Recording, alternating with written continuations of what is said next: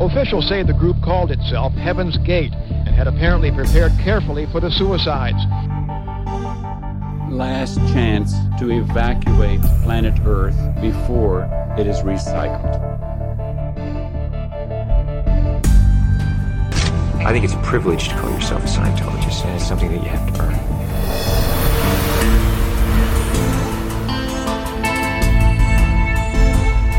Sekta.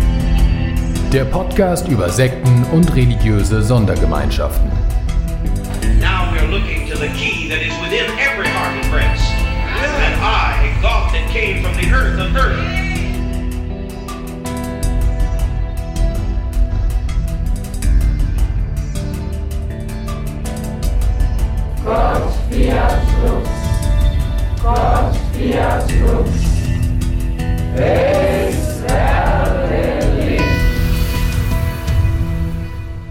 Hallo und herzlich willkommen zu einer neuen Folge von Sekta, dem Podcast über Sekten und religiöse Sondergemeinschaften.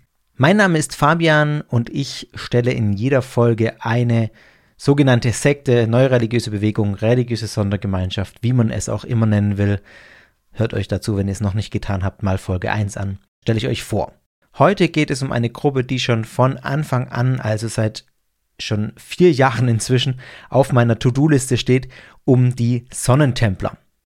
Die Sonnentempler sind eine der Sekten, die man tatsächlich, äh, die, die mit dazu beigetragen haben, dass es den Sektenbegriff in dieser ja so krass negativen Ausprägung gibt, denn die Sonnentempler haben kollektiven Selbstmord bzw. Mord begangen in den 90er Jahren. Ihr habt euch schon häufig gewünscht, dass ich mal eine Folge dazu mache. Was sind denn eigentlich die Sonnentempler? Was haben die geglaubt? Warum sind da am Ende mehrere Dutzend Menschen und äh, einige Kinder gestorben? Jetzt endlich habe ich mich damit befasst und werde euch in dieser Folge diese Gruppe genauer vorstellen. Und damit legen wir los.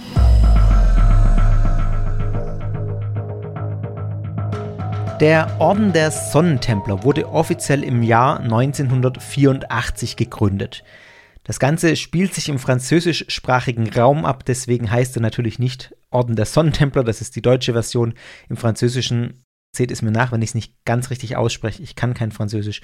Ordre du Temple Solaire oder kurz OTS. 1984, das ist zehn Jahre bevor dieser Orden durch rituelle Massenselbstmorde was es genau ist, Morde, Selbstmorde, sage ich am Ende noch, weltweit bekannt wurde.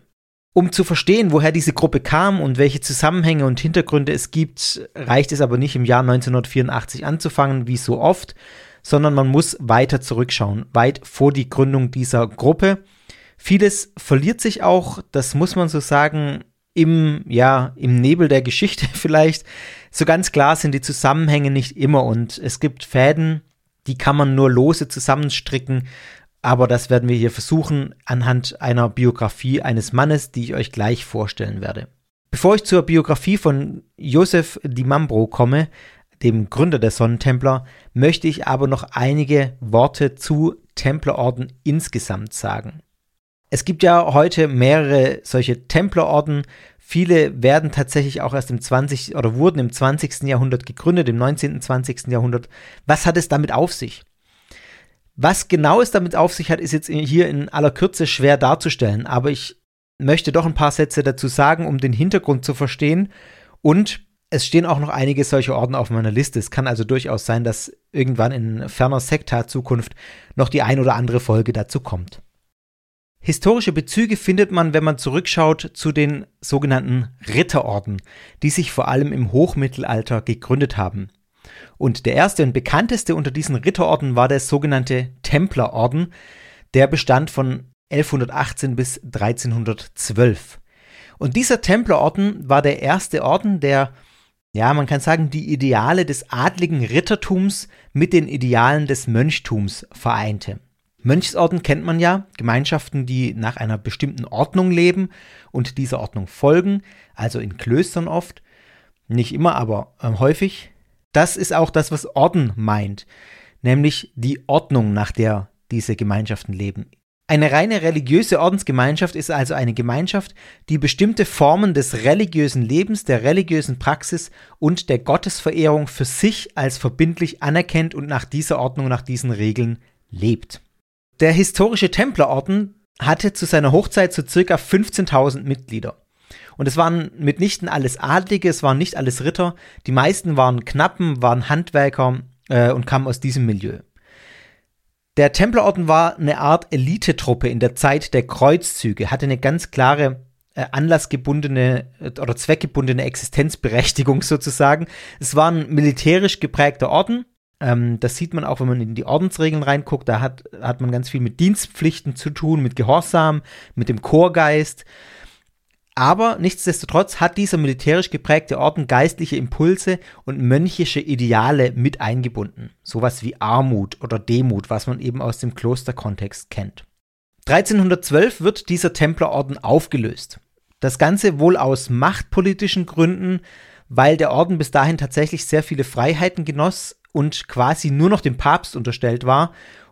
Und dann, nachdem die Aufgaben im Zuge der Kreuzzüge also die Aufgaben des Ordens dann ohnehin auch großteils wegfielen, haben sich die Tempelritter zerstreut und der Orden wurde, ja, wie gesagt, aus machtpolitischen Gründen, wohl um, damit die nicht so viel Einfluss kriegen, auch aufgelöst. Das führte mit dazu, dass man diesen Templerorden dann auch, ja, mythologisiert hat. Diese Tempelritter zu mythologisierten Figuren wurden, äh, dass da Legendenbildung entstand. Das kennt man aus der heutigen Popkultur, wo das auch eine große Rolle spielt, wo das in vielen Kontexten vorkommt. Und sowas wie Verschwörungsmythen, das ist ja kein Phänomen, das wir jetzt erst in der Neuzeit sehen, das gab es damals auch schon. Und nach dem Ende der Tempelritter, nach dem vom Papst äh, verordneten Ende der Tempelritter sozusagen, hat man dann auch über das Fortwirken dieses Tempelritterordens im Untergrund weiter spekuliert. Und da haben sich allerhand Mythen und Legenden gebildet. Allerdings muss man dazu sagen, dass diese Geschichten und Spekulationen erst im 18. Jahrhundert ungefähr auftauchen. Fakt dürfte sein, dass tatsächlich die Tempelritter natürlich nach Auflösung ihres eigenen Ordens in anderen Orden aktiv waren. Nach heutiger Sicht gab es aber nicht dieses spezielle Templerbewusstsein, also dass man sich wirklich als Tempelritter identifiziert hat, als Te mit dem Templerorden, sondern dass die Tempelritter waren in ihrer Zeit im, in ihrem Orden, äh, im Templerorden, wohl in allererster Linie Söldner, also mit einem klaren Zweck und die auch dafür bezahlt wurden. Ab dem 17. Jahrhundert kommt es dann wieder ja, zu diversen weiteren Gründungen von Templerorden, die sich jeweils unterschiedlich stark auf den originalen Templerorden berufen und aber auch ganz unterschiedlich ausgerichtet sind. Manche sind klar papsttreue, ganz strikt auf Papstlinie, andere sind christlich-ökumenisch orientiert, manche haben eine missionarische Ausrichtung, andere eine humanitäre Ausrichtung, manche sind auch äh, tatsächlich islamfeindlich, mehr oder weniger offen oder mehr oder weniger offen antisemitisch. Da gibt es ganz unterschiedliche Prägungen. Die meisten dieser Orden, das kann man schon sagen, sind sehr klein mitgliedermäßig und werden nicht besonders groß. Im 19. und 20. Jahrhundert entstehen auch weitere Templerorden. Da findet man jetzt allerdings auch viele Templerorden, die nicht christlich geprägt sind. Die neu entstehenden Templerorden, Neutemplerorden sozusagen, lassen sich nicht so eindeutig einer geistesgeschichtlichen Strömung zuordnen, sondern die speisen sich ja vor allem aus ganz unterschiedlichen esoterischen Hintergründen und sind immer eng auch mit den Biografien ihrer Gründer verbunden und verwoben. Deswegen ist auch die Einordnung oft sehr schwierig. Sie beziehen sich auch oft sehr stark auf die Templer, auf die originalen Templer, allerdings auf eine sehr stark mythologisierte Version der Templer, die zum allergrößten Teil auf Legendenbildung beruhen. Vor allem übernehmen sie von diesen originalen Gedanken der Templer auch die hierarchische Struktur, die man in diesen Orden auch findet, also dass zum Beispiel ein Großmeister an der Spitze steht, der dann das Sagen hat, und dass es dann verschiedene Abstufungen gibt hierarchisch, und diese Abstufungen auch mit dem Gedanken der inneren Zirkel zusammenhängen, dass quasi der innerste Kreis eine Art geheimes Wissen erlangen kann. Ähm, das kennt man aus dem Gedanken der Esoterik, da verweise ich auf die Esoterik-Folge. Ja, und man eben bestimmte äh, Rituale oder bestimmte ja, Aufnahmebedingungen erfüllen muss, um in diesen inneren Kreis zu kommen. Auch diese Gruppen haben eine ganz unterschiedliche Prägung und deswegen lässt sich inhaltlich wenig Verallgemeinerndes über sie sagen. Sie sind in der Regel aber sehr klein und auch regional verstreut. Und in diesem Kontext, deswegen führe ich das auch so ausführlich aus, in diesem Kontext sind auch die Sonnentempler einzuordnen, über die ich heute sprechen möchte. Ich denke, man kann also sagen, wir bewegen uns hier, wie bei vielen dieser Neutemplerorden, dieser neu gegründeten Orden im 19. und 20. Jahrhundert, im Zusammenhang der sogenannten Systemesoterik. Diesen Begriff möchte ich nochmal in den Ring werfen.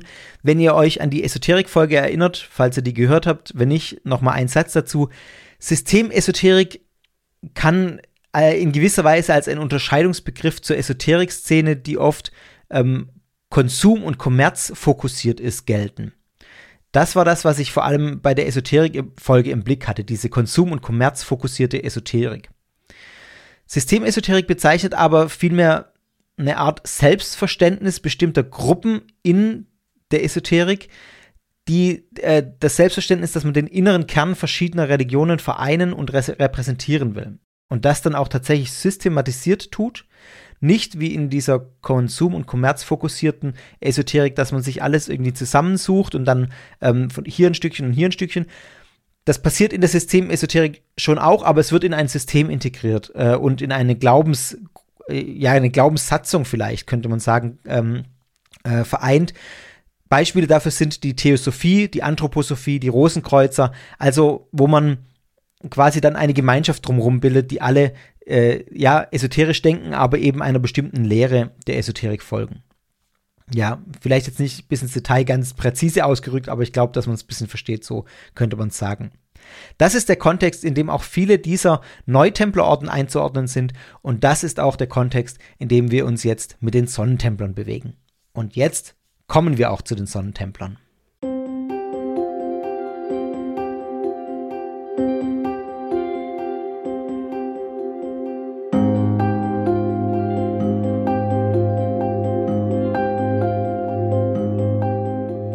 Ganz zu Beginn, wenn wir auf die Geschichte der Sonnentempler oder des Sonnentemplerordens blicken, steht ein Mann, der der Begründer dieses Ordens ist. Er heißt Joseph Di Mambro oder kurz Joe Di Mambro und er wurde am 19. August 1924 in Pont-Saint-Esprit im französischen Departement Gard geboren.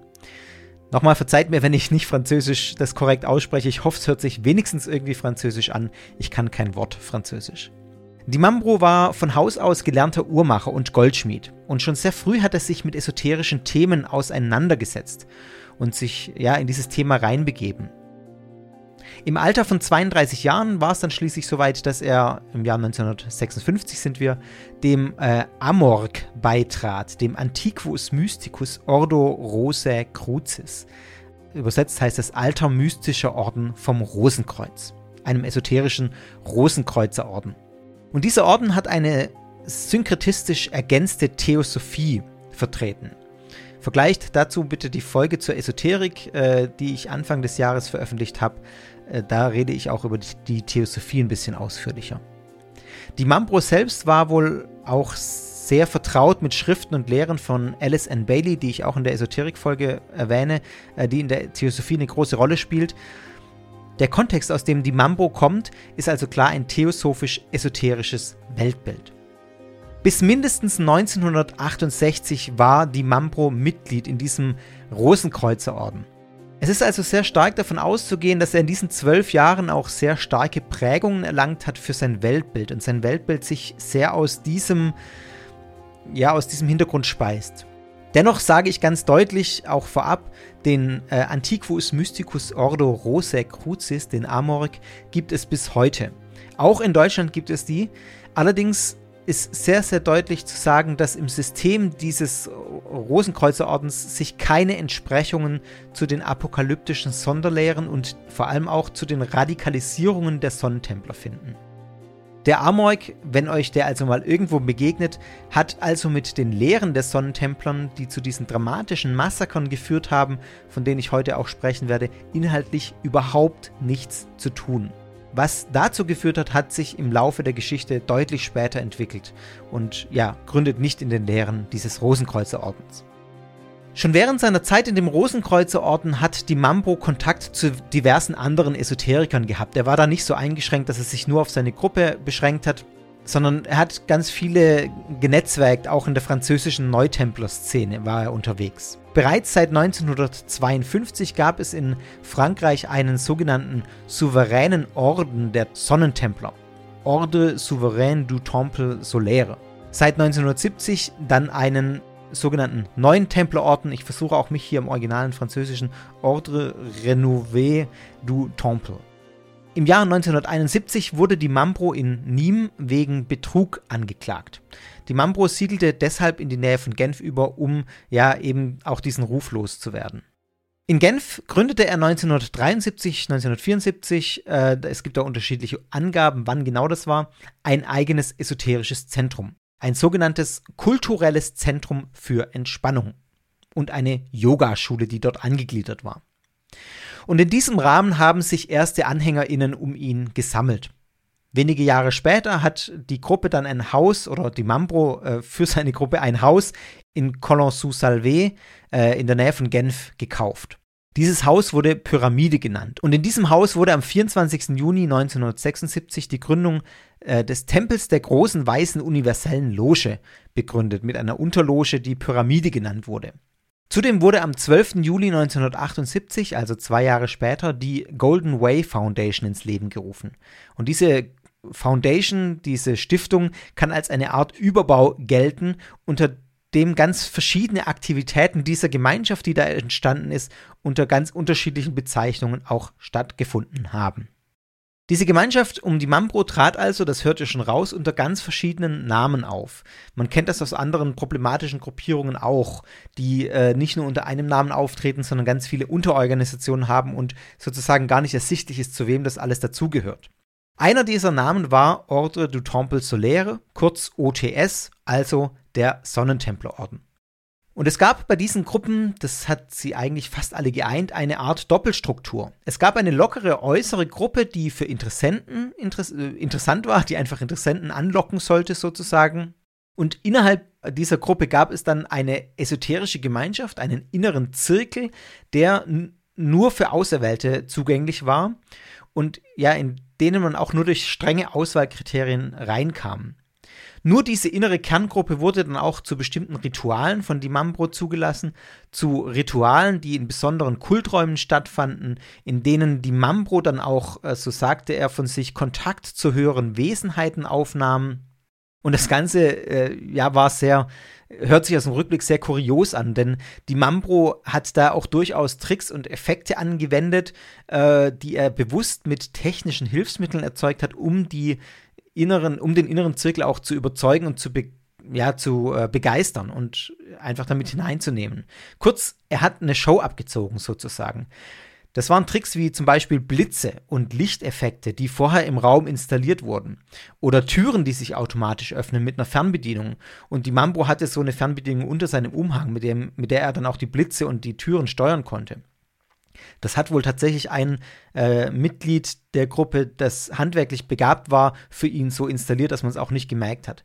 Also das Ganze war eine Show, die eingebettet war in lange Rituale und angebliche Anrufungen von kosmischen Großmeistern, die dann auch irgendwie effektvoll mit diesen Blitzen ihre Anwesenheit demonstrierten.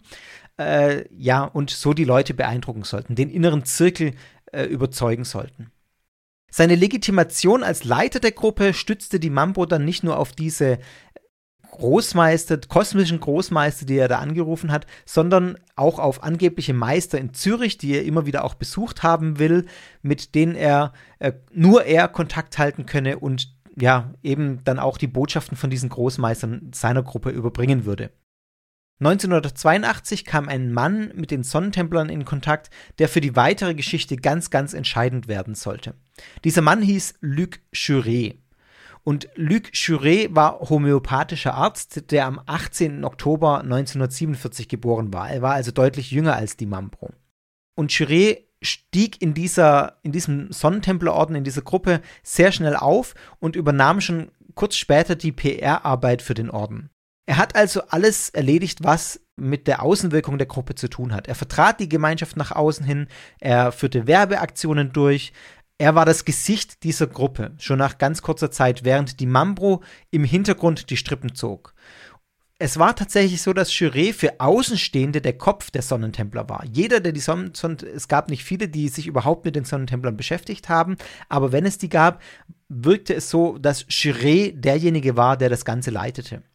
Nur ganz, ganz wenige wussten, dass in Wahrheit die Mambro als Großmeister die Strippen zog. Und wir werden später auch noch mal ganz kurz einen Ausschnitt aus einer Tagesschau-Sendung hören, nach den Massakern, wo das noch mal ganz deutlich wird. 1983 übernahm Luc Juret dann äh, zudem die Leitung eines anderen französischen Templerordens, in dem er auch Mitglied war, des äh, neuen Templerordens, den ich schon genannt hatte. Und als dessen Anführer verstarb, da wurde Chiré dann eben dort der Großmeister und er hat dann die, äh, ja, die organisatorische Tat vollbracht, sozusagen, dass er die beiden Orden zusammengeführt hat. Das heißt, der neue Templerorden wurde mit dem Sonnentemplerorden ein Orden unter dem Label Sonnentemplerorden. Die Anhänger sind ihm in diesen neuen Orden gefolgt. Und das ist eine ganz entscheidende Entwicklung für das, was auch kommt, denn der neue Templerorden, der hatte, der war schon ein bisschen größer und der hatte eine äh, Anhängergruppe in Quebec in Kanada. Und so kam es dann nämlich auch, dass die Mambros Sonnentempler einen Standpunkt, ein Standbein in Nordamerika hatten. Und es war durchaus ein Ziel, die Mambros auch dieses Standbein weiter auszubauen. Einerseits wollte die Mambro damit die englischsprachige Welt erreichen. Das zweisprachige Kanada sollte sozusagen eine Art Vermittlerrolle einnehmen. Wenn man auf die Geschichte schaut, lässt sich aber festhalten, das ist der Gruppe nie gelungen. Die Sonnentempler blieben immer eine rein frankophone Gemeinschaft im französischsprachigen Raum ähm, aktiv. Es gab zwar in anderen Ländern auch Ableger, auch in Spanien und Australien, aber das waren ganz, ganz wenige. Der Hauptwirkungsbereich war die französischsprachige Schweiz, Frankreich und äh, ja, das französischsprachige Kanada. Zum Zweiten war es aber auch so, dass die Mambro in diesen Jahren von seinem Templer-Lehrmeister namens Jacques Breyer, mit dem hatte er schon lange Kontakt, schon seit den 60er Jahren Kontakt im Zuge seiner Zeit bei den Rosenkreuzern, von ihm hat er gewisse apokalyptische Gedanken übernommen. Und daraus entstanden dann ganz entscheidende Sonderlehren der Sonnentempler, die die Mambro zu der Überzeugung gebracht haben, dass ein baldiges Weltende bevorstünde. Also da grenzt sich dann die Lehre ganz deutlich auch ab von den Rosenkreuzern. Und es ist in dieser Zeit, in den 80er Jahren, dass aus den Sonnentemplern nach und nach eine esoterisch-apokalyptische Endzeitgemeinschaft wird. Die Mambro war der Überzeugung, dass man das Weltende nur überleben könne, wenn man sich in speziell vorbereiteten Zentren befinde. Und diese Zentren, Zentren, sollten unter anderem eben auch in Kanada entstehen. Deswegen war dieser Stützpunkt in Kanada für die Mambro auch so wichtig. Dieser geplante Aufbau dieser Zentren wurde dann auch dazu genutzt, um ordentlich Spenden zu sammeln. Die Mitglieder der Gruppe wurden angehalten, viel, viel Geld zu geben. Und viele haben das auch getan, haben teilweise ihr gesamtes Hab und Gut dem Orden überschrieben, haben gespendet, haben Erbschaften überschrieben an den Orden. Äh, und so ja, wurde der Sonnentempler auch ein Orden, der jetzt nicht äh, gerade arm war, um es mal so zu sagen. Die Sonnentempler wurden dann in dieser Zeit zu einer Gruppe wenn man das alles zusammennimmt, die man heute vielleicht mit äh, dem Begriff Prepper bezeichnen könnte. Also ich weiß nicht, ob euch Prepper was sagt. Prepper sind Personen, die sich mittels ja, Maßnahmen, die sie selber ergreifen, auf jedwede Art von Katastrophen vorbereiten. Also zum Beispiel, indem sie äh, Dinge einlagern, die sie brauchen, um eine, eine Weltkatastrophe zu überleben. Indem sie selber Lebensmittelvorräte einlagern oder auch anbauen, indem sie Schutzbauten errichten, Schutzvorrichtungen errichten an, äh, an in, in, ihren Gebäuden, in ihren Kellerräumen, indem sie Schutzkleidung bunkern, Werkzeug bunkern, Funkgeräte bunkern, Waffen bunkern und alles Mögliche weiter. Dabei ist es unwichtig, durch welches Ereignis oder wann genau eine Katastrophe ausgelöst wird. Bei Preppern ist das so ein, äh, so ein inneres Gefühl sozusagen oder so eine innere Überzeugung, dass das auf jeden Fall bald kommen wird und sie eben darauf vorbereitet sein wollen. Und das kann man vergleichen in gewisser Weise mit den Sonnentemplern. Die Sonnentempler waren im Prinzip ähnlich, nur dass sie sich eben auf eine konkrete Katastrophe vorbereitet haben, nämlich den nahenden Weltuntergang. Sie waren der Überzeugung, dass dieser Weltuntergang kommt bald kommt.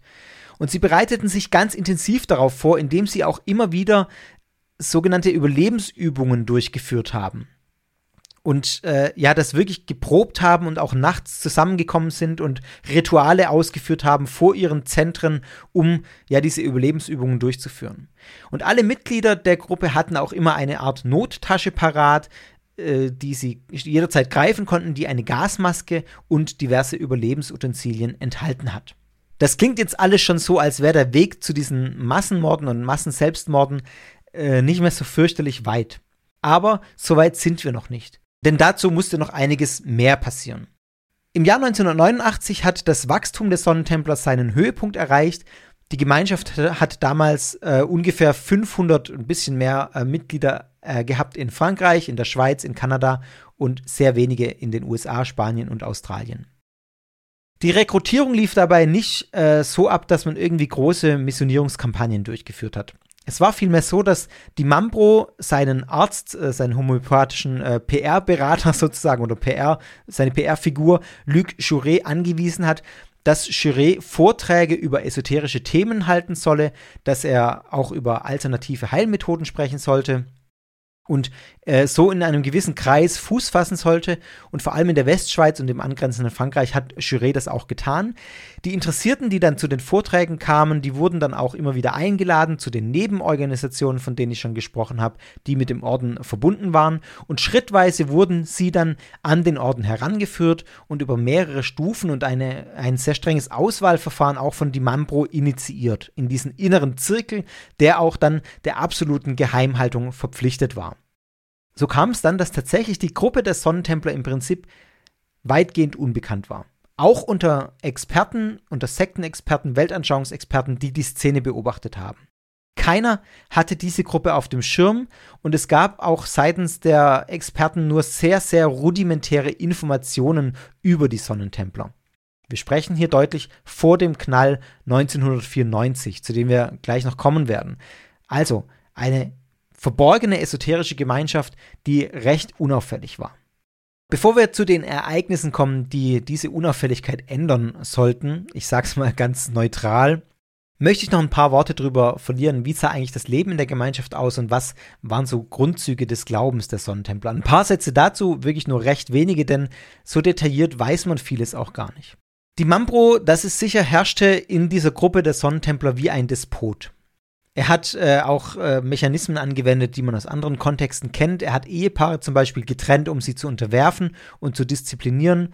Er hat Mitglieder verkuppelt nach mystischen Gesichtspunkten, die ihm eingegeben wurden oder offenbart wurden von dieser kosmischen, von den kosmischen Großmeistern und hat dann eben kosmische Paare geschaffen, äh, die zusammenleben sollten. Also er hat, das will ich damit sagen, und das zeigt es auch, Kontrolle bis ins intimste Privatleben seiner Mitglieder durchgeführt. Ich habe es auch schon angedeutet, dass Spenden gesammelt wurden ähm, für diese Zentren, die errichtet werden sollen. Aber nicht nur das, es gab auch einen Mitgliedsbeitrag. Jody Mambro und Luc Chouret äh, haben auch relativ luxuriös gelebt. Es gab wohlhabende und unbekannte Spender, die auch tatsächlich Millionenbeträge gespendet haben sollen die Mitglieder mussten 150 bis 200 Franken pro Woche als Beitrag zahlen. Das ist nicht so wenig. Ähm, ich kann es jetzt nicht mehr genau in Euro umrechnen, aber das äh, ist, ist kein, äh, keine Lappalie. Und die Spendenfreudigkeit der Mitglieder hatte offenbar auch Auswirkungen auf die Hierarchie in der Gruppe. Also wer mehr gespendet hat, wer mehr gegeben hat, der hatte auch einen höheren Rang innerhalb der Gruppe. Und wer weniger gezahlt hat, musste dann eben durch, ja, man kann sagen, durch Frondienste das Ganze auch ausgleichen und eben, äh, weil er weniger Geld eingebracht hat, mehr Arbeitskraft einbringen für die Arbeitseinsätze in dieser Gruppe. Und zu der Arbeitskraft noch ein Satz. Die Gemeinschaft hat auf verschiedenen Anwesen gelebt, die sie hatte. Das waren Villen, das waren Landgüter. Äh, das Ganze war aufgebaut wie eine Art Kommune. Und viele Dinge wurden dort auch selbst angebaut. Äh, es gibt tatsächlich sogar äh, Werbevideos des Sonnentempler. Ich habe eine Dokumentation dazu angeschaut, die verlinke ich euch auch in den Show Notes. Da seht ihr einen Ausschnitt aus so einem Werbevideo, in dem man Kinder rumspringen sieht, die gemeinsam Gemüse ernten. Äh, alles in allem hat, macht es einen Eindruck wie eine Ökokommune, also sehr, sehr naturnah, sehr friedlich, sehr kommunenhaft, ähm, sehr, ja, angenehm ausstrahlend, sage ich mal. Und die esoterische Weltsicht, die äh, die Gruppe ja hatte, die besagt, dass alles aus einer Energie heraus entstanden ist, also in allem auch irgendwie das Göttliche zu finden sei, die hat dazu geführt, dass die Sonnentempler auch überzeugte VegetarierInnen waren und sich rein pflanzlich ernährt haben. Ganz grundsätzlich waren die AnhängerInnen überzeugt, dass es eine unumstößliche kosmische Wahrheit gibt, die allem zugrunde liegt. Und diese Wahrheit ist aber nicht jedem zugänglich, sondern diese Wahrheit, so glaubten die Sonnentempler, äh, kann nicht jeder für sich ergründen, die kann man nur über mystische Erkenntnisse, über Erfahrungen und Rituale erkennen. Und ganz wichtig, nur die höheren Meister in der Gruppe können, so glaubten die Mitglieder, ihnen dieses Wissen vermitteln. Man merkt also, das Ganze war sehr streng ausgerichtet auf die Führungsfigur, die Mambro, der diesen Zugang ja von sich beansprucht hat. Das ganze System des Glaubens der Sonnentempler war auch nicht sonderlich konsistent. Die Mambro hat sich da relativ frei bedient aus einem großen Fundus, den die Esoterik so bietet. Er hat alles Mögliche eingebettet in sein Weltbild. Die Theosophie, fernöstliche Mystik und auch alternative Heilmethoden haben eine große Rolle gespielt. Dadurch, dass er sich als den Empfänger dieser diversen Botschaften und Offenbarungen der kosmischen Energie oder der kosmischen Großmeister dargestellt hat, konnte er Neuerungen und Veränderungen in der Lehre auch immer wieder ganz gut begründen, indem er eben neue Erkenntnisse gewonnen hat und bekommen hat. Und er konnte auch Verantwortung abschieben. Äh, es war ja nicht er aus seiner Sicht oder aus Sicht der Sonnentempler, die das entschieden haben, es waren die höheren kosmischen Mächte. Ursprünglich hat die Mambro wohl auch im Rahmen seiner apokalyptischen Visionen gelehrt, dass die Sonnentempler die Endzeit in irdischer Gestalt erleben würden. Also man hat sich ja schon auf die Endzeit vorbereitet, auf diese Apokalypse, dieses Preppertum sozusagen. Und die Ansicht war, dass äh, ja, dass man das überleben könnte in diesen Zentren. Also nicht, dass man selber zu Tode kommen würde in dieser Apokalypse. Ein ehemaliges Mitglied des Son Sonnentempler, Thierry, äh, Thierry Huguenin, schreibt über die Atmosphäre in dieser Gruppe, dass es eine Atmosphäre ständiger drohender Gefahr war. Ich zitiere mal einen Satz aus zweiter Hand. Sein Buch habe ich leider nicht gelesen. Er hat ein Buch geschrieben. Ich packe es euch auch als Literaturangabe in die Show Notes. Und er schreibt, Joe, also die Mambro, hielt uns in einer angespannten Atmosphäre drohender Gefahr. Er verstärkte den Druck immer mehr. Er sagte immer wieder, an dem Tag, an dem die Meister mir grünes Licht signalisieren, gehen wir fort. Dann brechen wir innerhalb der nächsten Stunden auf. Und dann sagt, äh, sagt äh, Eugenin weiter, äh, habe die Mambro erklärt, seinen Anhängerinnen erklärt, dass man sich in kleine Gruppen aufteilen werde und dann in diese Überlebenszentren gehen werde, sich dort verteilen werde. Ähm, und damals war dann ganz klar die Annahme und der Glaube, dass man darin in diesen Zentren die Apokalypse überleben werde. Also es gab keine, war keine Rede davon, dass man sich das Leben nehmen müsste oder ähnliches. Hugo Stamm, der Name sagt dem einen oder der anderen von euch vielleicht was. Er ist Journalist und Sektenexperte aus der Schweiz schon seit Jahrzehnten und er schreibt in einem Buch, äh, in dem es auch einen Abschnitt über die Sonnentempler gibt, dass sich diese Ansicht, dass man die Apokalypse überleben könne, im Laufe der frühen 90er Jahren, äh, Jahre geändert hat. Er beruft sich dabei auf interne Dokumente. Was er schreibt, leuchtet ein, denn man kennt es aus anderen Geschichten, die ich hier bei Sekta auch schon erzählt habe. Ganz ähnliche Motive finden wir zum Beispiel bei People's Temple. Äh, und bei Dimambro stellt sich eine Art Verfolgungsangst ein, ein Verfolgungswahn. Und dieser Verfolgungswahn wurde immer dominanter und hat irgendwann eine ganz äh, ja, dominante Rolle eingenommen und sogar die erste Stelle eingenommen. Und ich zitiere mal via Hugo Stamm, wie gesagt, als, aus seinem Text einen Absatz aus dem Abschiedsbrief, den die Mambro verfasst hat. Obwohl die verborgene Hierarchie einen friedlicheren Übergang in den zukünftigen erhabenen Zustand für die Menschenwesen und die Erde geplant hatte, haben das Wirken dunkler Mächte und die Verfolgung durch Abtrünnige, denen einige Regierungen halfen, die Hierarchie gezwungen, die Pläne zu ändern. Die Eingeweihten, die entwickelt genug sind, den Plan zu verstehen, werden nun freiwillig diese Erde verlassen und die absolute Dimension der Wahrheit erreichen, wo sie ihre Arbeit fortsetzen werden glorreich und unsichtbar. Die Mitglieder des Tempels, die nicht entwickelt genug sind, werden Hilfe erhalten, an diesem christlichen Feuer teilzuhaben und die Wohltaten der Translation zu erfahren, obwohl es ihnen nicht bewusst werden wird. Im Grunde hilft man ihnen, dem Schicksal der Zerstörung zu entgehen, das nun die ganze verderbte Welt innerhalb von Monaten, wenn nicht Wochen, erwartet. Das ist ein Absatz aus dem Abschiedsbrief von Di Mambro und das ist sehr krass, wenn man das im Nachhinein liest, denn hier ist natürlich klar, was Di Mambro sagt. Die Hierarchie ist diese unumstößliche kosmische Kraft, die alles durchdringt. Sie ist es, also die Hierarchie, äh, sie ist es, der gegenüber auch die Mambro in der Sicht der Sonnentempler verpflichtet ist. Sie gibt Offenbarungen und Notwendigkeiten an die Mambro weiter und er ist nur in Anführungszeichen der Mittler. Aus seiner Sicht äh, und aus Sicht der Anhänger also die unumstößliche Autorität, aber letztendlich nicht verantwortlich äh, im Glauben der AnhängerInnen, weil auch er nur empfängt und Befehle ausführt. Die Eingeweihten, von denen hier die Rede ist, die Eingeweihten, die den Plan verstehen, das sind die, die freiwillig gehen werden. Sprich, im Klartext, die sich umbringen werden. Und denen, die noch nicht weit genug sind, denen wird geholfen, in Anführungszeichen. Klartext, die werden ermordet. Fakt ist, jetzt ab Anfang der 90er Jahre bereitet man in der Führungsriege der Sonnentempler explizit einen sogenannten Transit zum Sternensystem Sirius vor. Dort wollte man nämlich eine neue Menschheit begründen.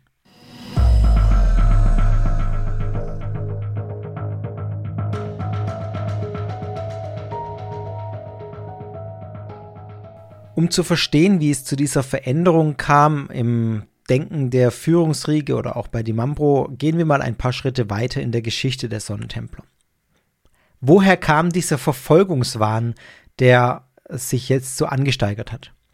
Der hat sich tatsächlich angebahnt. Wir haben 1989 den Mitgliederhöhepunkt der äh, Sonnentempler mit zwischen 500 und 600 äh, Mitgliedern. Die Apokalypse wird erwartet. Dann kommt das Jahr 1990 und das kann als ein sehr ja, bedeutender Wendepunkt verstanden werden. Denn die Basis der Gemeinschaft beginnt jetzt langsam zu bröckeln. Vor allem zwei Ereignisse tragen zu dieser Bröckelung bei. Zum einen wurden einige der Tricks bekannt, die die Mambro zwecks Erzeugung seiner angeblichen Meistererscheinungen angewendet hat. Die Show fiel also in sich zusammen, kann man sagen. Viele Mitglieder wandten sich deshalb auch ab. Das sind im Zitat, äh, das ich gerade vorgelesen habe von Dimambro, die Abtrünnigen. Zum anderen wurde aber auch bekannt, dass die Spendengelder für die Zentren, von denen ich ja auch schon gesprochen habe, offenbar nicht so ganz zweckgebunden verwendet wurden, um es mal so auszudrücken. Der doch ziemlich aufwendige Lebensstil der Leitung wurde damit auch finanziert. Die und Luc Cheret haben sich, äh, Überraschung, an dem ganzen Ding bereichert. Sie haben, äh, sind um die Welt gechattet, von einem Zentrum zum anderen, in erste Klasse Flügen, haben selber sehr luxuriös gelebt und gewohnt. Also, die haben tatsächlich einfach ordentlich an dem ganzen Ding verdient. Verschiedene Mitglieder haben sich dann von der Gemeinschaft distanziert. Manche haben ihr Geld zurückgefordert, andere zumindest noch einen Teil davon. Und das hat in den folgenden Jahren keinen Abbruch genommen. Der Mitgliederschwund nimmt zu und zwar dramatisch. Ich habe Zahlen gefunden, die sagen, dass zwischen 1990 und 1994, also innerhalb von vier Jahren, rund drei Viertel der Mitglieder den Orden verlassen haben. Also wir äh, haben wirklich einen dramatischen Rückgang. Dann kommt noch hinzu, dass Verhandlungen um die Rückgabe von Geldern die weitere Geschichte des Ordens geprägt haben und das eigentlich ein ganz dominierendes Thema war. Und diese Krise hat dann in Kombination mit der äh, Apokalypse, auf die man ja wartete, zu einer fatalen Mischung geführt. Die Weltendängste der Führung steigerten sich zum Verfolgungswahn. Die Mambro sah sich von allen Seiten bedroht. Luc Juret hat dann auch Waffen kaufen lassen und geriet deshalb noch im Jahr 1993 in Konflikt mit der kanadischen Justiz. Und die Presseberichte, die durch dieses Ereignis dann auch ausgelöst wurden, waren wiederum geeignet, die Verfolgungsängste der Führung weiter zu fördern. Und für die finale Katastrophe, da hat es nur noch einen ganz kleinen Funken gebraucht.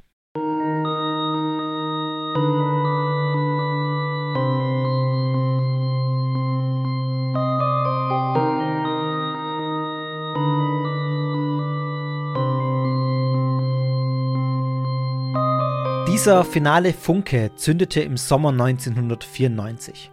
Und es war eigentlich ein sehr banaler Punkt, der auf einem Streit basierte, der sich innerhalb der Sonnentempler, innerhalb der Gemeinschaft abgespielt hat. Und zwar auf ziemlich drastische Art und Weise. Das Ehepaar Niki und Antonio Dutois war Teil der Sonnentempler und das waren die zwei Kanadier, die bei Montreal in Kanada gelebt haben. Beide haben sich inhaltlich damals schon seit einiger Zeit von Dimambro distanziert.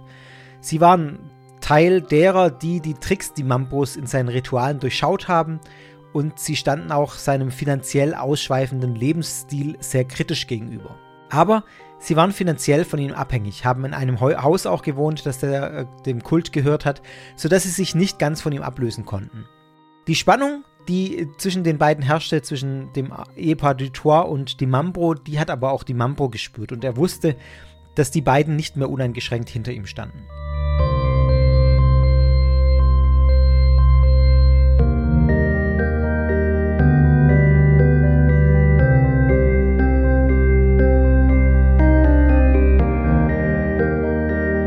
Jetzt war es so, dass die Mambro ein Kind hatte, äh, eine Tochter namens Emanuel. Und Emanuel galt als ein ganz besonderes Kind, meiner Ansicht nach ein sehr bemitleidenswertes Kind, als sogenanntes kosmisches Kind, das auf mystische Art und Weise gezeugt worden sei und deshalb eine ganz besondere Aura und ganz spezielle Energiefelder hatte. Niemand durfte sich Emanuel auf mehr als 10 Meter nähern, um ihre Aura nicht zu stören. Emanuel ist also sehr isoliert aufgewachsen. Sie sollte als Messias erzogen werden und nur ihr Kindermädchen durfte sich ihr nähern.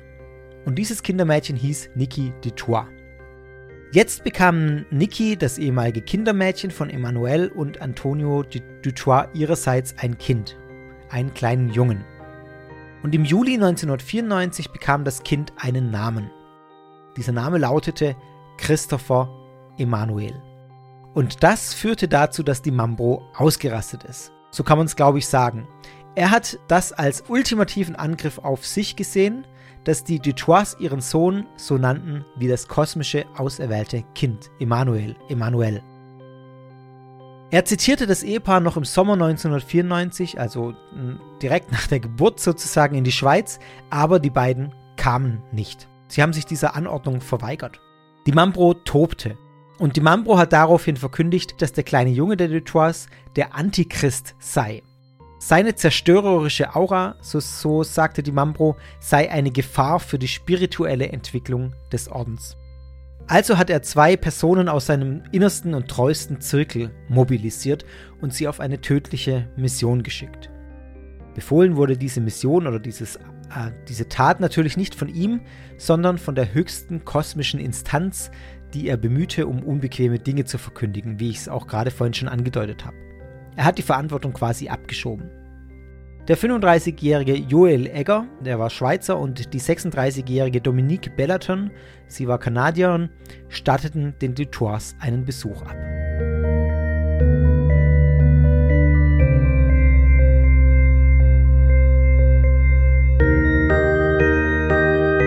Jetzt komme ich gleich zu den Massakern, zu den wirklich dramatischen Ereignissen, die sich von 1994 bis 1997 ähm, hin abgespielt haben. Ich werde nicht auf blutige Details eingehen, so viel vorab, aber ich möchte euch dennoch vorwarnen, denn das, was kommt, kann meines Erachtens schon sehr verstörend sein, zumal auch Kinder betroffen sind. Also wenn ihr euch sowas nicht anhören könnt, könnt auch nicht abstrakt, dann äh, überspringt das jetzt bitte. Ich setze auch Kapitelmarken, sodass ihr überspringen könnt, direkt zum Fazit dann oder zum Schluss. Ähm, ja, nur als kleine Vorwarnung. Ich versuche es äh, so zu halten, dass man es sich auch anhören kann, wenn man sich einen normalen Krimi anschaut, sage ich mal. Aber dadurch, dass es natürlich alles auf wahren Ereignissen beruht, äh, möchte ich damit besonders sensibel umgehen und euch auch hier an der Stelle nochmal vorwarnen.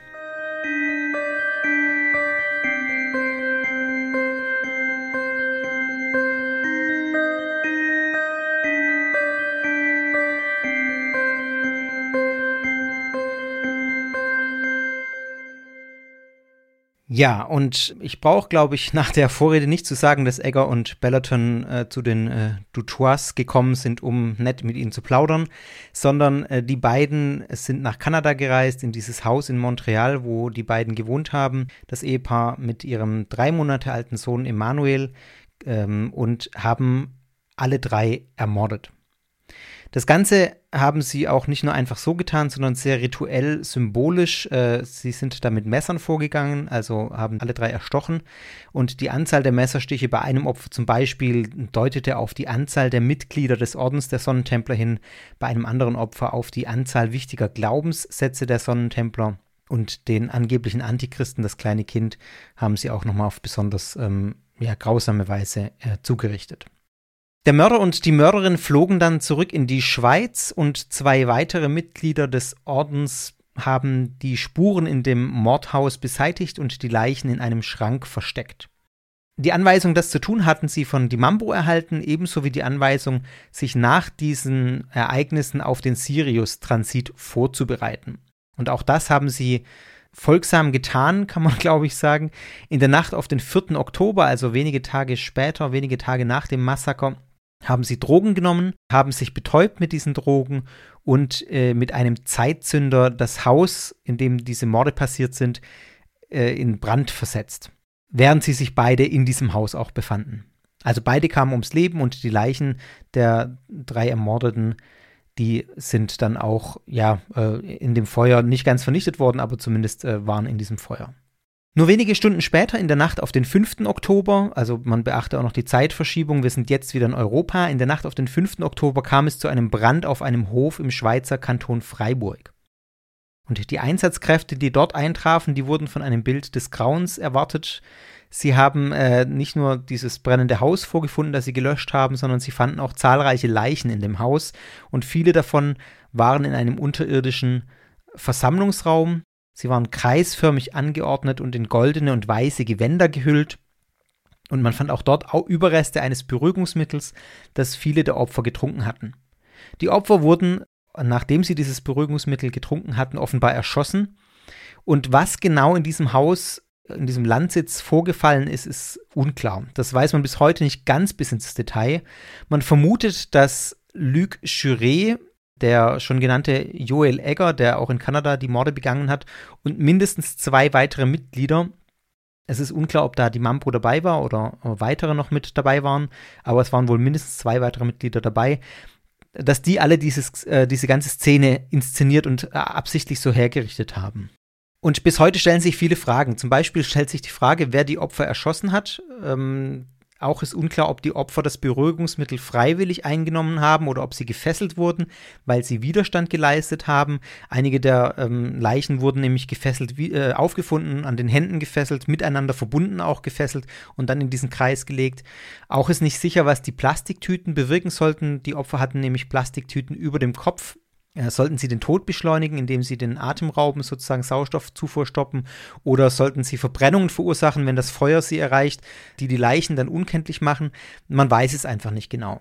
Fakt ist aber, dass 23 Menschen in diesem Landhaus gestorben sind und dass diese 23 Menschen hingerichtet wurden, erschossen wurden. Das waren 10 Männer, 12 Frauen und ein zwölfjähriges Kind.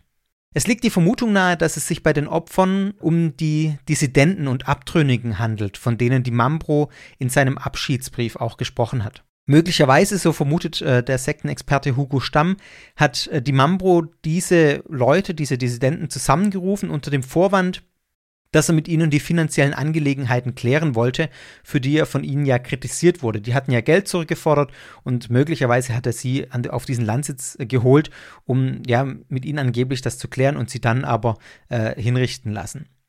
Das sind aber tatsächlich Vermutungen, klären lässt sich das nicht mehr. Nur wenige Stunden später gehen drei Chalets im Schweizer Kanton Wallis in Flammen auf und in zwei Häusern entdeckt die Feuerwehr weitere Leichen. Insgesamt 25 Leichen. Darunter sind auch die Anführer Joe Di Mambro und Luc Chouret und auch die Mambros Tochter, das kosmische Kind Emmanuel und äh, ihre Mutter sind auch unter den Toten. Dort in diesen Chalets fand die Polizei später auch die Pistole, mit deren die Kultanhänger in äh, Cherie, also an diesem Landsitz, hingerichtet worden waren. Und die Ermittlungen zeigen später, dass 15 der AnhängerInnen in diesen äh, Chalets Be Selbstmord begangen haben, 10 ermordet wurden, weil sie den Transit offenbar nicht freiwillig mitmachen wollten. Also auch hier wieder eine große Anzahl an äh, Menschen, die schlicht ermordet wurden. Und das hat mit Massenselbstmord oder freiwilligem Tod sozusagen gar nichts zu tun. In den Trümmern fand die Polizei auch eine Videoaufzeichnung und diese Videoaufzeichnung, die zeigt, wie die Mambro in diesen letzten Stunden drauf war. Die Mambo hat den Suizid seiner AnhängerInnen, die die sich suizidiert haben, in allen Details gefilmt. Und man sieht wohl in dem Video, ich habe es nicht angeguckt, ich habe auch gar nicht geguckt, ob es das gibt, weil ähm, in dem Fall, ja, wollte ich mir das auch ehrlich, ehrlich gesagt nicht antun. Äh, man sieht wohl in dem Video, wie einige ihre letzte Mahlzeit einnehmen, während andere bereits betäubt oder tot am Boden liegen. Die dramatische Bilanz dieses Massakers im Herbst 1994 sind 53 Tote. Das muss man sich auf der Zunge mal zergehen lassen. Innerhalb von zwei, drei Tagen 53 Tote, darunter Männer, Frauen und Kinder. 38 von diesen 53 wurden schlicht kaltblütig ermordet. Offenbar starben alle AnhängerInnen, bevor der Brand jeweils ausbrach. Es war immer das gleiche Muster, dass man mit einem Zeitzünder sozusagen nach dem Tod der AnhängerInnen das, äh, das Haus in Brand gesetzt hat.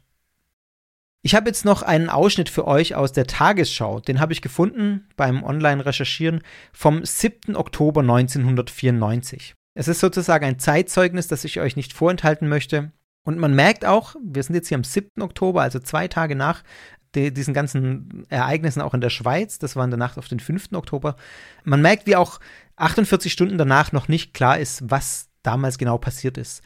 Man hat immer noch nach Luc Chouret gesucht, man hat nicht realisiert, dass er unter den Toten in diesen Chalets ist. Es zeigt sich auch tatsächlich, was ich vorhin schon gesagt habe, wie wenig man über die Gruppe überhaupt wusste. Die Mambro taucht als Strippenzieher namentlich gar nicht auf. Man ist davon ausgegangen, dass Chouret das Oberhaupt war. Und man wusste auch nicht, dass beide unter den Toten waren. Jetzt aber erstmal der Einspieler. Nach dem Tod von Anhängern der Sonnentempler-Sekte in der Schweiz und in Kanada sind heute erste Haftbefehle erlassen worden. Gesucht werden der Gründer des Ordens Jouret sowie ein weiterer Anführer der mysteriösen Gruppe. Die Zahl der Todesopfer ist inzwischen auf 53 gestiegen. Nach wie vor ungeklärt ist, ob die Sektenmitglieder Selbstmord begingen oder auf grausame Weise umgebracht wurden. In der Nähe von Montreal wurden in diesem ausgebrannten Haus der kanadischen Sektenführung der Sonnentempler drei weitere Tote gefunden. Ein Ehepaar und dessen drei Monate altes Kind. Alle drei hatten Stichwunden. Über den Kopf des Kleinkindes war eine Plastiktüte gestülpt. Ein Polizeisprecher sagte, es war Mord. Die Autopsie der Leichen ergab, dass der Mann, die Frau und das Kind bei Ausbruch des Feuers noch lebten. Das Sektendrama hat auch die Bonner Parteien auf den Plan gerufen. Politiker fordern eine strenge Kontrolle extremer Kultgruppen in der Bundesrepublik. Die SPD-Bundestagsabgeordnete Rennebach verlangte, einen Bundessektenbeauftragten einzusetzen. Der Geschäftsführer der CDU-CSU-Bundestagsfraktion Rüttgers schlug vor, Sekten notfalls durch den Verfassungsschutz überwachen zu lassen. Nach Erkenntnissen der evangelischen Kirche in Deutschland sind bis zu zwei Millionen Menschen in Sekten organisiert. Wie ihr gerade auch gehört habt, jetzt haben Ermittlungen begonnen in der Schweiz, in Frankreich und in Kanada. Drei Sonnentempler wurden damals verhaftet, relativ zeitnah zu den Ereignissen. Der damals verantwortliche Untersuchungsrichter hat aber allerdings keinen hinreichenden Grund gesehen für einen Haftbefehl und hat diese drei Personen wieder auf freien Fuß gesetzt und begründete äh, mit folgendem Zitat, das ich gefunden habe, nichts, absolut nichts deutete darauf hin, dass Sektenmitglieder, die ich verhört hatte, die Fackel aufnehmen und ein neues Massaker veranstalten würden. Im Rückblick muss man sagen, eine fatale Fehleinschätzung, denn mit dem Herbst 94 war das Massaker der Sonnentempler noch nicht am Ende. Über ein Jahr später hat sich eine weitere Tragödie ereignet. Mitte Dezember 1995, da schwante einigen Angehörigen von Sonnentemplern äh, Böses. Die Sonnentempler gab es noch immer, die hatten sich nicht aufgelöst nach dem Tod von Dimambro und Luc Chouret, sondern die haben sich in kleinen Gruppen weiter organisiert. Und nun, Mitte Dezember 1995, war es so, dass einigen Angehörigen, äh, ja, dann ein, ein schlimmer Verdacht kam. Sie haben nämlich plötzlich ihre lieben Angehörigen vermisst, die Ordensmitglieder waren. 30 Kilometer südwestlich von Grenoble wurde einen Tag vor Weihnachten, also am 23. Dezember 1995, auf einem Hangplateau eine grausame Entdeckung gemacht. Dort wurden 16 verkohlte Leichen gefunden, die kreisförmig wie die Speichen eines Rades angeordnet waren. Dabei haben die Füße der Leichen auf einen Scheiterhaufen gezeigt, der in der Mitte äh, war und der offensichtlich auch entzündet worden war. Bei 14 der Toten wurde ein Betäubungsmittel initiiert, anschließend wurden sie mit Kopfschüssen hingerichtet oder erschossen und angezündet. Und die Leichen der beiden Gruppenführer, die lagen abseits und in ihrer Nähe lag die für die Tat verwendete Pistole, beziehungsweise es waren zwei Pistolen und diese beiden Gruppenführer waren, glaube ich, auch äh, Polizisten. Das Ganze geschah, so hat man dann später rekonstruiert, schon am 15. Dezember, also über eine Woche vorher. Unter den Opfern waren drei Kinder, die zwei bis sechs Jahre alt waren. Und auch hier wieder, äh, das Ganze war nicht äh, komplett freiwillig sicher nicht alle der 14 sind freiwillig, haben sich freiwillig hinrichten lassen, sozusagen, auch wenn unklar ist, wer genau und wie viele von diesen nun ermordet oder unfreiwillig hingerichtet wurden. Das klingt immer ein bisschen komisch. Ich rede natürlich aus Sektenperspektive. Man kann immer darüber reden, äh, inwieweit man bei sowas überhaupt von freiwillig oder unfreiwillig reden kann. Ich meinte jetzt sozusagen die Perspektive, dass die Mitglieder äh, so verblendet waren, dass sie sozusagen aus ihrer Sicht freiwillig diesen Schritt gehen und sich hinrichten lassen, beziehungsweise oder se selber sich hinrichten, äh, beziehungsweise suizidieren. Auch hier wieder das Motiv, das auch schon äh, ein Jahr vorher die Rolle, eine Rolle gespielt hat, der Transit zum Sirius. Und es stellte sich im Nachhinein heraus, dass sich mehrere Sonnentempler nach diesen Ereignissen 94 äh, wöchentlich bei einer Therapeutin in der Nähe von Genf getroffen hatten. Angeblich, so hat man es damals kolportiert und verbreitet, um das Trauma zu verarbeiten. Aber jetzt, wie sich im Dezember 1995 herausstellt, war das nicht der Grund, sondern der wahre Grund war, dass sie sich auf ihren Transit wiederum vorbereitet haben. Und man hat später auch ermittelt, dass mehrere Sonnentempler schwer enttäuscht von Dimambro und auch von Luc Chauret waren, dass die beiden sie nicht auf den ersten Transit mitgenommen hatten. Doch auch das, auch diese tragischen Ereignisse im Dezember 95 waren noch nicht das Ende. Es gab ein viertes Massaker im März 1997 und das finde ich jetzt nochmal, ähm, fand ich nochmal ganz besonders eindrücklich. Wir sind im ja, März 97, auch da gibt es dann wieder einen Brandalarm, äh, zu dem die Feuerwehr gerufen wird am 22. März 1997. Das Ganze wieder in Kanada, in einem Landhaus in Quebec. Dort findet die Feuerwehr fünf Leichen in dem Haus und den Einsatzkräften begegnen auch drei Jugendliche, die 13, 14 und 16 Jahre alt sind, die äh, am Leben sind, die aus einem Nebengebäude dieses Brandhauses kommen und offensichtlich unter Drogen stehen und sehr verstört sind. Und was die drei erzählen, erschüttert die Beamten. Also man muss sich vor Augen führen, das ist jetzt nochmal über ein Jahr später als die Ereignisse im Dezember 1995, einen Vierteljahre später. Diese drei Jugendlichen stehen unter Schock und sind total verstört. Sie erzählen den Beamten, dass ihre Eltern und drei weitere Sonnentempler sich auf den Weg zum Planeten Sirius gemacht haben. Also die drei sind Geschwister. Und dann erzählen sie weiter, dass es nicht der erste Versuch sei, sondern dass es schon einen ersten Versuch gegeben habe. Bei dem habe es aber Pannen gegeben, bei dem hätten alle gehen sollen, inklusive der Kinder, der Jugendlichen. Aber die Pannen hätten diesen Transit verhindert. Nach diesen Pannen, so erzählen dann die Jugendlichen, seien sie geschockt gewesen und hätten ihre Eltern angebettelt und gebeten, dass sie das nicht nochmal durchmachen müssen. Und die Eltern waren aber so fanatisiert, so in ihrem, äh, ja, in ihrem, in ihrem Wahn, kann man sagen, dass sie darauf keine Rücksicht genommen haben. Der Vater hat sich schließlich irgendwie dahingehend erweichen lassen, dass er seine Kinder von diesem kollektiven Selbstmord, in dem Fall war es tatsächlich wohl ein Selbstmord, äh, dass er seinen Kindern ein Beruhigungsmittel gab und sie dann halb betäubt in ein Nebengebäude von diesem Landhaus äh, brachte, sodass sie das Ganze überleben würden. Und daraus sind sie dann eben völlig verstört, ja, entkommen, als es gebrannt hat und den Einsatzkräften in die Arme gelaufen. Die fünf Sonnentempler, also die Eltern der drei Jugendlichen und die drei weiteren äh, Templer sind tatsächlich am Frühlingsbeginn, am Tag der Tag und Nacht gleich ums Leben gekommen und haben auch wieder ähm, das Haus durch einen Zeitzünder in Brand gesetzt. Ganz nach dem Muster des ersten Transits von Dimambro. Man merkt also hier auch wieder spielt die Symbolik eine Rolle mit diesem Tag der Tag und Nacht gleiche. Und jetzt sind wir tatsächlich am Ende der vier Massaker äh, der Sonnentempler. Zwei im Herbst 94 bei, dem, bei den 53 ums Leben kamen, das größte sozusagen, dann eins im Dezember 1995 mit 16 Toten und eins im März 1997 mit 5 Toten. Insgesamt sind 74 Menschen innerhalb von drei Jahren durch den Wahn gestorben, den die Sonnentempler, die Mambro im Speziellen äh, und Luc ausgelöst haben. Und das an dieser Stelle nochmal gesagt, das war kein Wahn, der in, dahingehend war, dass die sich alle selber das Leben genommen haben, sondern das war ein Wahn, der dazu geführt hat, dass äh, die sich auch gegenseitig ermordet haben. Und ein sehr großer Teil dieser Sonnentempler eben tatsächlich ja, hingerichtet wurde. Noch zwei Worte zu den Ermittlungen und Untersuchungen, die ähm, im Rahmen dieser ganzen Ereignisse stattgefunden haben. Ein bekannter Name tauchte im Nachzug der ersten Massaker 1994 immer wieder in den Ermittlungen auf. Michel Tabaschnik. Michel Tabaschnik ist ein Schweizer Stardirigent, der, soweit ich das überblicke, auch heute noch aktiv ist. Ich kannte ihn damals nicht, also ich kannte ihn vor den Recherchen nicht, ich bin da nicht so bewandert, aber vielleicht kennt ihn der eine oder die andere von euch. Und Michel Tabaschnik war jahrelang im Umfeld der Sonnentempler unterwegs und er wurde damals verdächtigt, nach dem Tod der Anführer 1994 der Gro neue Großmeister des Sonnentempler zu sein. Er bestritt aber vehement jemals Mitglied dieser Gruppe gewesen zu sein das wurde aber bezweifelt und ich glaube fast, es kann zu Recht bezweifelt werden nach allem, was ich gelesen habe. Er war zum Beispiel auch auf Reisen mit Dimambro und Chiré und anderen Sonnentemplern unterwegs. Er war auf zahlreichen Veranstaltungen des Ordens. Er war nicht nur als Redner, sondern auch Teilnehmer der Rituale, so habe ich zumindest gelesen. Auch war es so, dass sein Name offenbar auf einer Liste des Schneiders stand, der Ordensgewänder genäht hatte. Da standen auf dieser Liste über 550 Namen und sein Name stand wohl gleich, so habe ich es äh, gelesen, an zweiter Stelle nach Dimambro.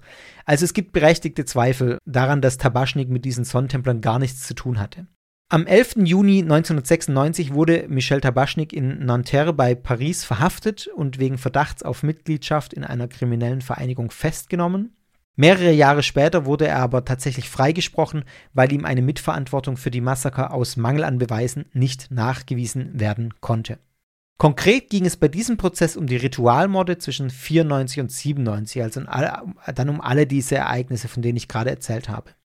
Es gab dann noch ein Berufungsverfahren, das Tabaschnik erneut Mitverantwortung für diese Tode vorwarf, äh, weil er in einem Schreiben zu einem Flug zum Sirius aufgerufen haben soll, aber auch da wurde er freigesprochen. Er ist also tatsächlich vor dem Gesetz unschuldig und dem füge ich auch nicht, nichts hinzu, dass er Mitglied war und dass er mit dieser Gruppe was zu tun hatte, was meines Erachtens naheliegt, heißt ja tatsächlich nicht, äh, dass man ihm nachweisen kann, dass er verantwortlich oder mitverantwortlich dafür war.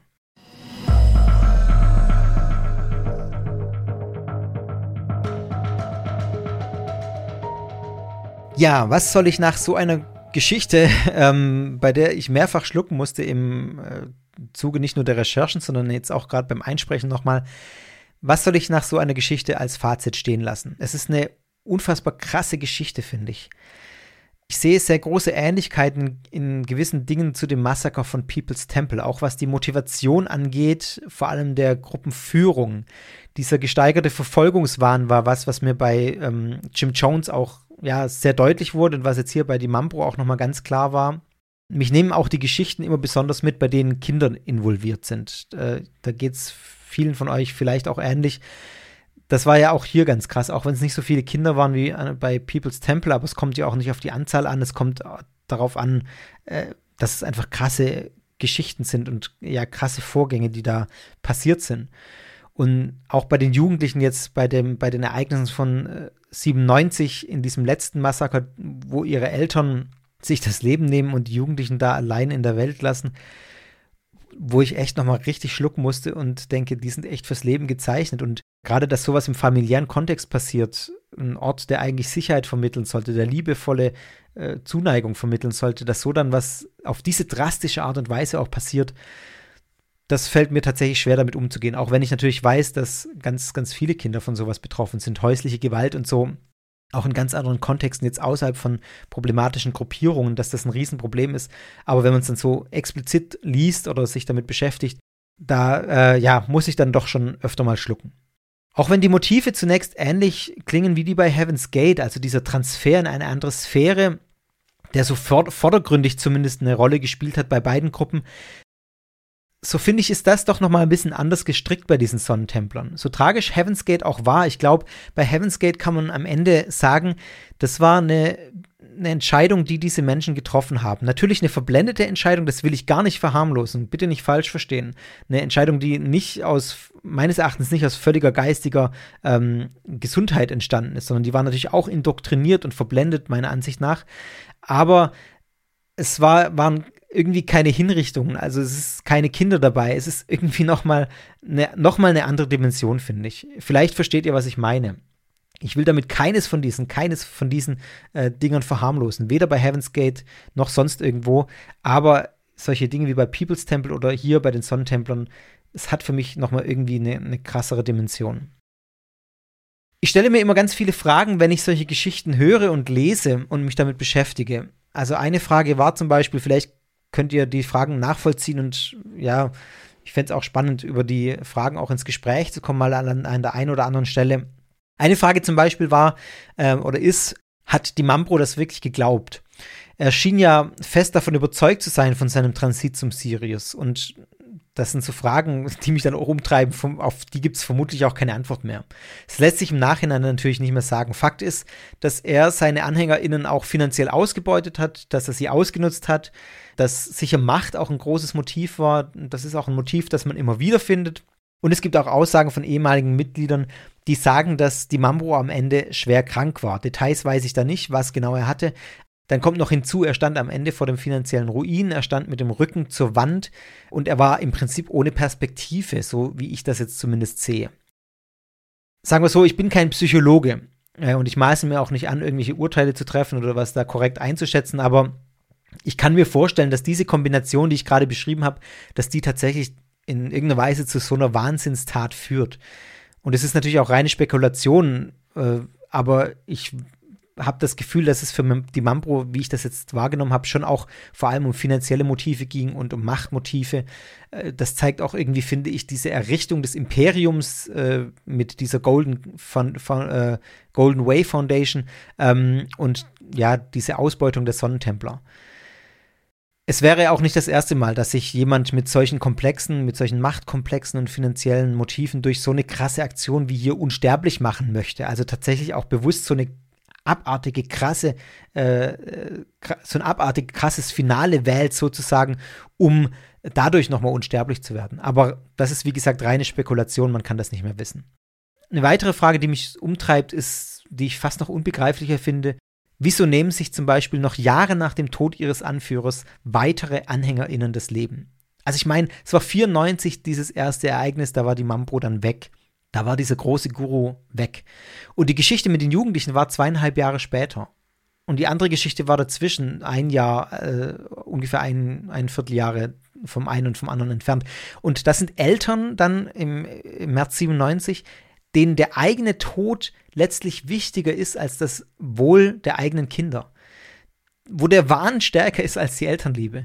Und das sind Dimensionen, die kann ich tatsächlich irgendwie gedanklich nicht mehr fassen. Da komme ich nicht mehr mit. Und da bekommt man dann auch einen Eindruck davon, wie stark und nachhaltig das gewesen sein muss, was die Mambro in die Mitglieder seines Kults eingepflanzt hat und indoktriniert hat. Wie involviert die AnhängerInnen gewesen sein müssen, wenn so eine Sache noch Jahre später äh, solche krassen Auswirkungen hat, obwohl keine direkte Abhängigkeit mehr besteht. Also man hört es ja öfter, dass äh, solche Dinge prägen und dass das auch Menschen ein Leben lang begleiten kann äh, und auch psychisch schwere Folgen hat aber dass es auf diese Art und Weise so krass wird, dass man dann noch ähm, quasi den, den eigenen Transit zum Sirius vor die äh, Liebe zu seinen Kindern stellt, das finde ich einfach extrem krass. Und was mich auch nochmal nachhaltig ins Nachdenken bringt bei dieser Geschichte ist, dass es absolut niemand auf dem Schirm hatte. Keiner hat geahnt, dass sowas passiert. 94 nicht und danach offenbar auch noch nicht genug, äh, obwohl das Massaker schon passiert ist, um zu sagen, das kann nochmal passieren. Ich habe einige Bücher hier von einem Hörer mal bekommen, äh, schon vor längerer Zeit, über Sekten und entsprechende Gruppierungen aus den frühen 90er Jahren, also von den Jahren 91 bis 94, direkt vor diesem ersten Massaker sozusagen. Der erste Massenmord der Templer war 94. Und in keinem dieser Bücher, obwohl sie sich explizit mit Gruppierungen äh, mit zerstörerischer und totalitärer Tendenz äh, beschäftigen. In keinem dieser Bücher werden die Sonnentempler überhaupt erwähnt. Direkt ein Jahr vorher, nicht mal ein Jahr vorher. Das hat mich schon noch mal ins Nachdenken gebracht. Und auch wenn ich glaube, dass heute man im Vorfeld schneller bei sowas vielleicht ja in die Öffentlichkeit auch informiert wird und dass man sowas eher auf dem Schirm hat, ähm, zeigt es doch, wie im Verborgenen sich sowas oft abspielt. Ich glaube, das liegt heute auch mit an den neuen Medien, dass sowas ja schwieriger geworden ist, das ganz geheim zu halten durch die bessere Vernetzung, durch die digitalen Medien. Aussteigerberichte werden einfach schneller bekannt. Da ist es einfach nochmal eine andere Dimension als 94 sowas komplett geheim zu halten. Aber dennoch glaube ich, dass es nochmal zeigt, wie wichtig es ist, genau hinzuschauen. Und nicht zu sagen, das kann heute nicht mehr passieren. Wie wichtig Aufklärung ist, denn bei den Sonnentemplern hier zeigt sich, wohin Wahn, ob der Wahn nun religiös ist oder nicht, wohin so ein Wahn führen kann. Es zeigt sich, welche Macht destruktive Gruppen haben, sogenannte Sekten, auch nach Jahren noch über ihre AnhängerInnen haben. Hier im absoluten Extrem natürlich, wenn sich ja AnhängerInnen noch nach Jahren das Leben nehmen, um ihrem Guru auf einen angeblichen Transit zum Sirius zu folgen. Also ich glaube, auch wir können heute viel davon lernen, wenn wir auf solche Geschichten wie die der Sonnentempler blicken. Es muss nicht im Extrem enden. Und ich hoffe, es endet nie im Extrem. Auch wenn ich es nicht glaube, es wird weiter Fälle geben. Vielleicht nicht ganz so krasse, aber es wird Fälle geben. Auch wenn ich hoffe, dass es die nicht gibt. Aber es geht ja auch vor diesem Extremfall sozusagen, weit, weit vorher, geht es schon um Gesundheit und um Wohlbefinden und äh, um die Frage nach selbstbestimmtem und gutem Leben. Ähm, deswegen muss man quasi nicht nur aufklären, damit die Extremfälle passieren, sondern man muss auch aufklären, damit Menschen einfach gesund und äh, ja selbstbestimmt leben können. Also, aufklären, informieren, das versuche ich ja mit Sekta auch immer wieder zu tun. Augen auf, genau hinschauen, das gilt, glaube ich, für alle. Genau hinschauen, wenn auch Bekannte in sowas reinrutschen, in problematische Gruppen, in Gruppen, wo man nicht genau einschätzen kann. Ganz wichtig finde ich, sich Hilfe holen. Also Beratungsstellen gibt es sehr viele und die sind für sowas da. Ja, und auch nicht verharmlosen äh, und glauben, das kann mir nicht passieren oder das kann keinem passieren, den ich kenne, weil das ein Trugschluss ist. Das kann jedem passieren. Die Sonnentemplermorde und Selbstmorde sind zwar schon rund 25 Jahre her, aber destruktive Gruppen, sogenannte Sekten und Weltanschauungen, die den Nährboden für solche grauenhaften Taten bilden, die, so bin ich überzeugt, die gibt es auch heute noch.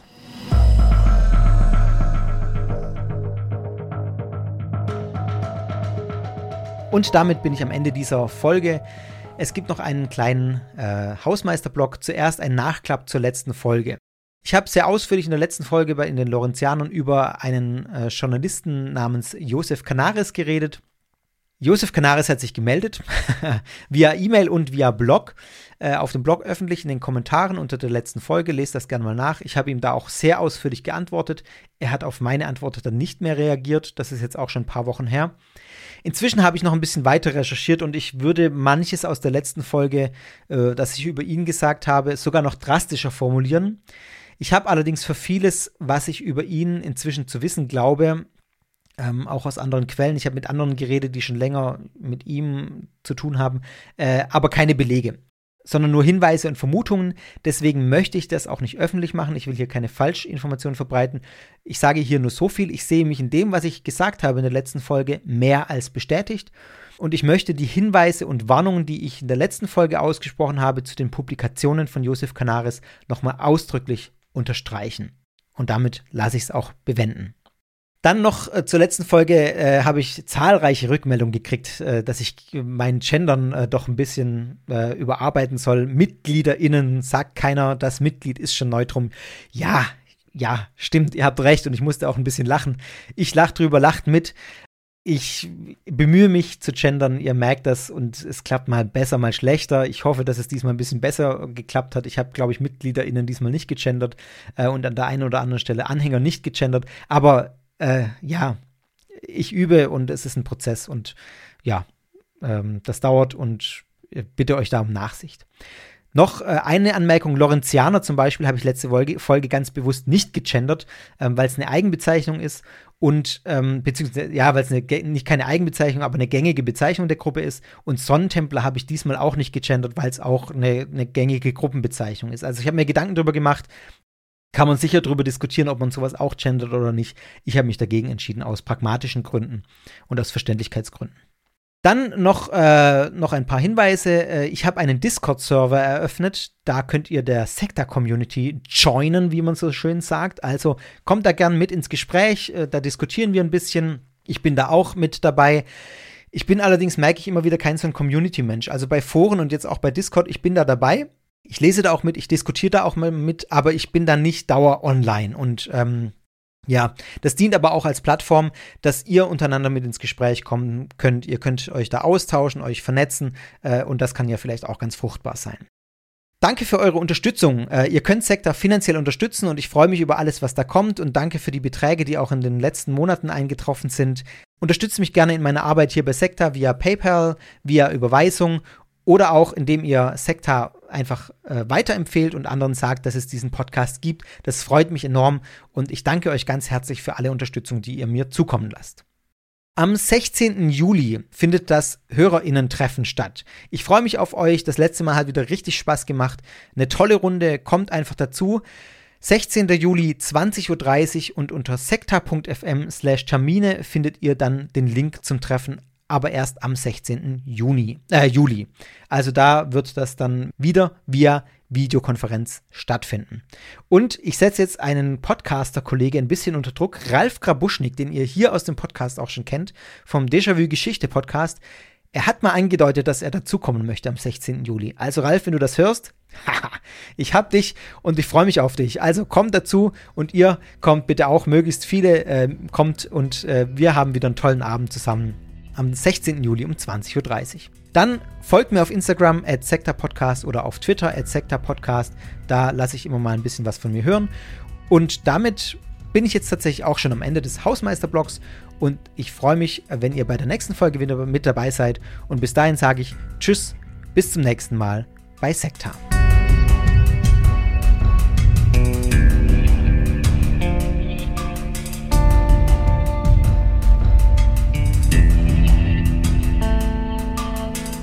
Das war Sekta, der Podcast über Sekten und religiöse Sondergemeinschaften.